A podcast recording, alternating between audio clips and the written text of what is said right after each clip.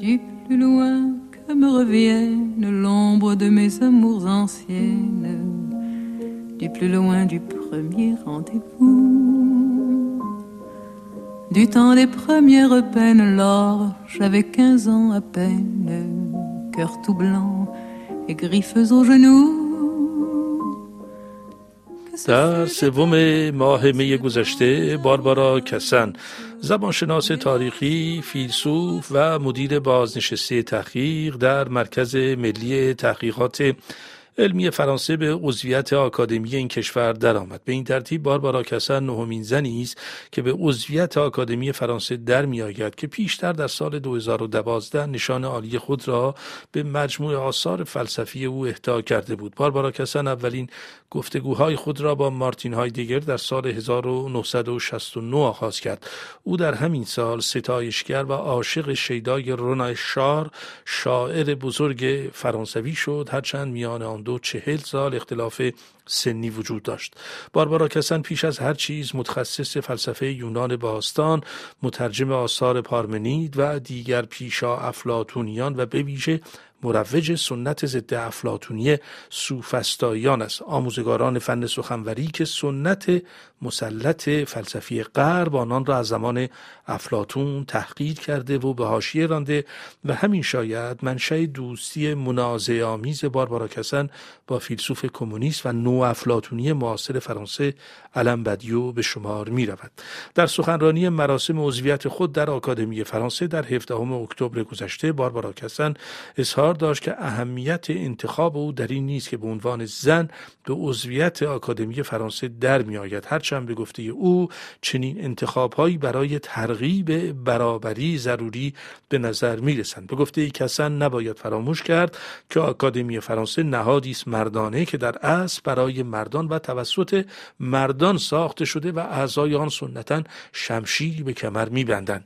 کسن اهمیت عضویت خود را در آکادمی فرانسه پیش از هر چیز در این می‌بیند که مردان و زنان به یک شیوه نمی‌اندیشند و مناسبات مشابه یا یکسانی با قدرت و هنجارها ندارند. به گفته باربارا کسن زن بودن یک هویت راهبردی است. در همین سخنرانی باربارا کسن اصرار داشت که ویژگی قدرت و نبوغ یک زبان نباید به انزوا و فاصله گیری آن از مردمی بیانجامد که به همان زبان یا زبانهای دیگر سخن میگویند. چنین تلقی به گفته او راه را برای بدترین انواع ناسیونالیسم هموار میکند. باربارا کسن همواره مخالفت خود را با برتری طلبی زبانها و به اصطلاح نبوغ منحصر به فرد و اصالت استثنایی و ادعای برخی از آنها اعلام کرده است. او هرگز معتقد نبوده که برای نمونه زبان آلمانی چنان که هایدگر میگفت زبانی است اصیل که در ملت و نژاد ریشه دارد. کسن منکر همین برتری طلبی برای زبان فرانسوی است که خود را بعضا زبان ویژه عقل پنداشته. او زبان اصیل و نبوغ‌آمیز را زبان انسانی و در همنوایی با اومبرتو ایکو ترجمه را زبان اروپا و ای بسا زبان جهانی می‌خواند. بی سبب نیست که باربارا کسن در سخنرانی مراسم عضویت خود در آکادمی فرانسه جمله معروف ژاک دریدا را در توصیف ساختارزدایی، دکونستروکسیون، یعنی در همشکستن بدیهیات از جمله بدیهیات تاریخ فلسفه به عنوان شعار اصلی خود برگزید و از آکادمی فرانسه خواست که آن را بر شمشیری حک کند که به عنوان عضو جدید به او اهدا کرده است.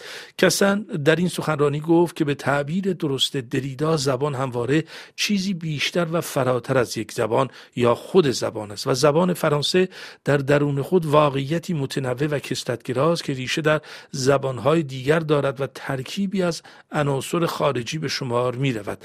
زبان با زمان تحول می‌یابد و خود را در جغرافیایی خاص ابداع می‌کند. به همین خاطر از نگاه باربارا کسن زبان فرانسه بدون زبان‌های محاوره این کشور بی‌معنا و فاقد اهمیت است. او می‌افزاید زبان فرانسه بدون فرانسه زبانی یا فرانکوفونی، بدون دانشجویان خارجی که برای تحصیل به زبان فرانسه به این کشور می‌آیند فاقد معنا و اهمیت است. به گمان کسن زبان فرانسه و به طریق اولا هر زبان به اصطلاح ملی ذاتی منجمد و بیرون از زمان نیست. بیش از یک زبان یا فراتر از یک زبان، چنان که دریدا میگفت، به این معناست که یک زبان همواره کثرتی از دیگر زبان هاست. خود باربارا کسن این توصیف دریدایی از زبان را برهم زننده تمام یقین ها و هنجارهای فلسفه و تاریخان می داند. او می گوید شعار دریدایی بیش از یک زبان به این معناست که زبان جهان شمول، عقل یا لوگوس واحد وجود ندارد و فرانسه به عنوان زبانی زیبا و دلنشین که به آن سخن میگوییم زبانی است در میان دیگر زبانها و هیچ زبانی در انحصار هیچ کس نیست و اگر قائل به وجود زبانی در اروپا و حتی در جهان باشیم آن زبان ترجمه یا مهارت به کارگیری تفاوت هاست. برای بسیاری ورود باربارا کسن به آکادمی فرانسه نشانه آن است که اندیشه برآمده از جنبش می 68 یعنی اندیشه دریدایی دکونستروکسیون توانسته خود را بر معتبرترین نهادهای ملی فرانسه به ویژه آکادمی فرانسه که زمانی نماد محافظه‌کاری بود تحمیل کند. عضویت باربارا کسن در آکادمی فرانسه در عین حال نشانه این است که خود آکادمی فرانسه دستخوش تحولاتی در زمینه مسئله مرکزی زبان فرانسه یعنی حمایت آن از زنانه شدن بسیاری از نامها و مناصب و مشاغلی است که تا امروز در انحصار مطلق مردان بودند. در سخنرانی مراسم عضویت خود در آکادمی فرانسه خود باربارا کسن می گفت آکادمی فرانسه جهان مردانی که توسط مردان و برای مردان ساخته شده درهای خود را اکنون می گشاید.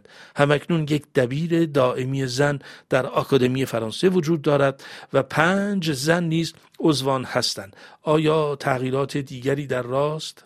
C'est vrai, je ne fus pas sage et j'ai tourné bien des pages sans les lire blanches et puis rien dessus.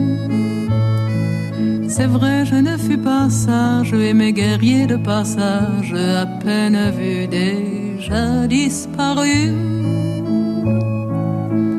Mais à travers leur visage, c'était déjà votre image, c'était vous déjà et le cœur nu. Je refaisais mes bagages et poursuivais mon mirage. Ma plus belle histoire d'amour, c'est vous.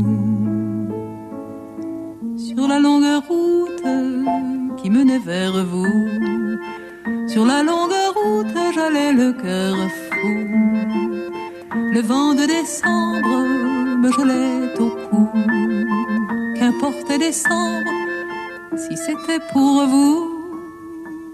Elle fut longue la route, mais je l'ai faite la route, celle-là qui menait jusqu'à vous. Et je ne suis pas parjure si ce soir je vous jure que pour vous, je l'ai faite à genoux. Il en eût fallu bien d'autres que quelques mauvais apôtres, que l'hiver et la neige à mon cou.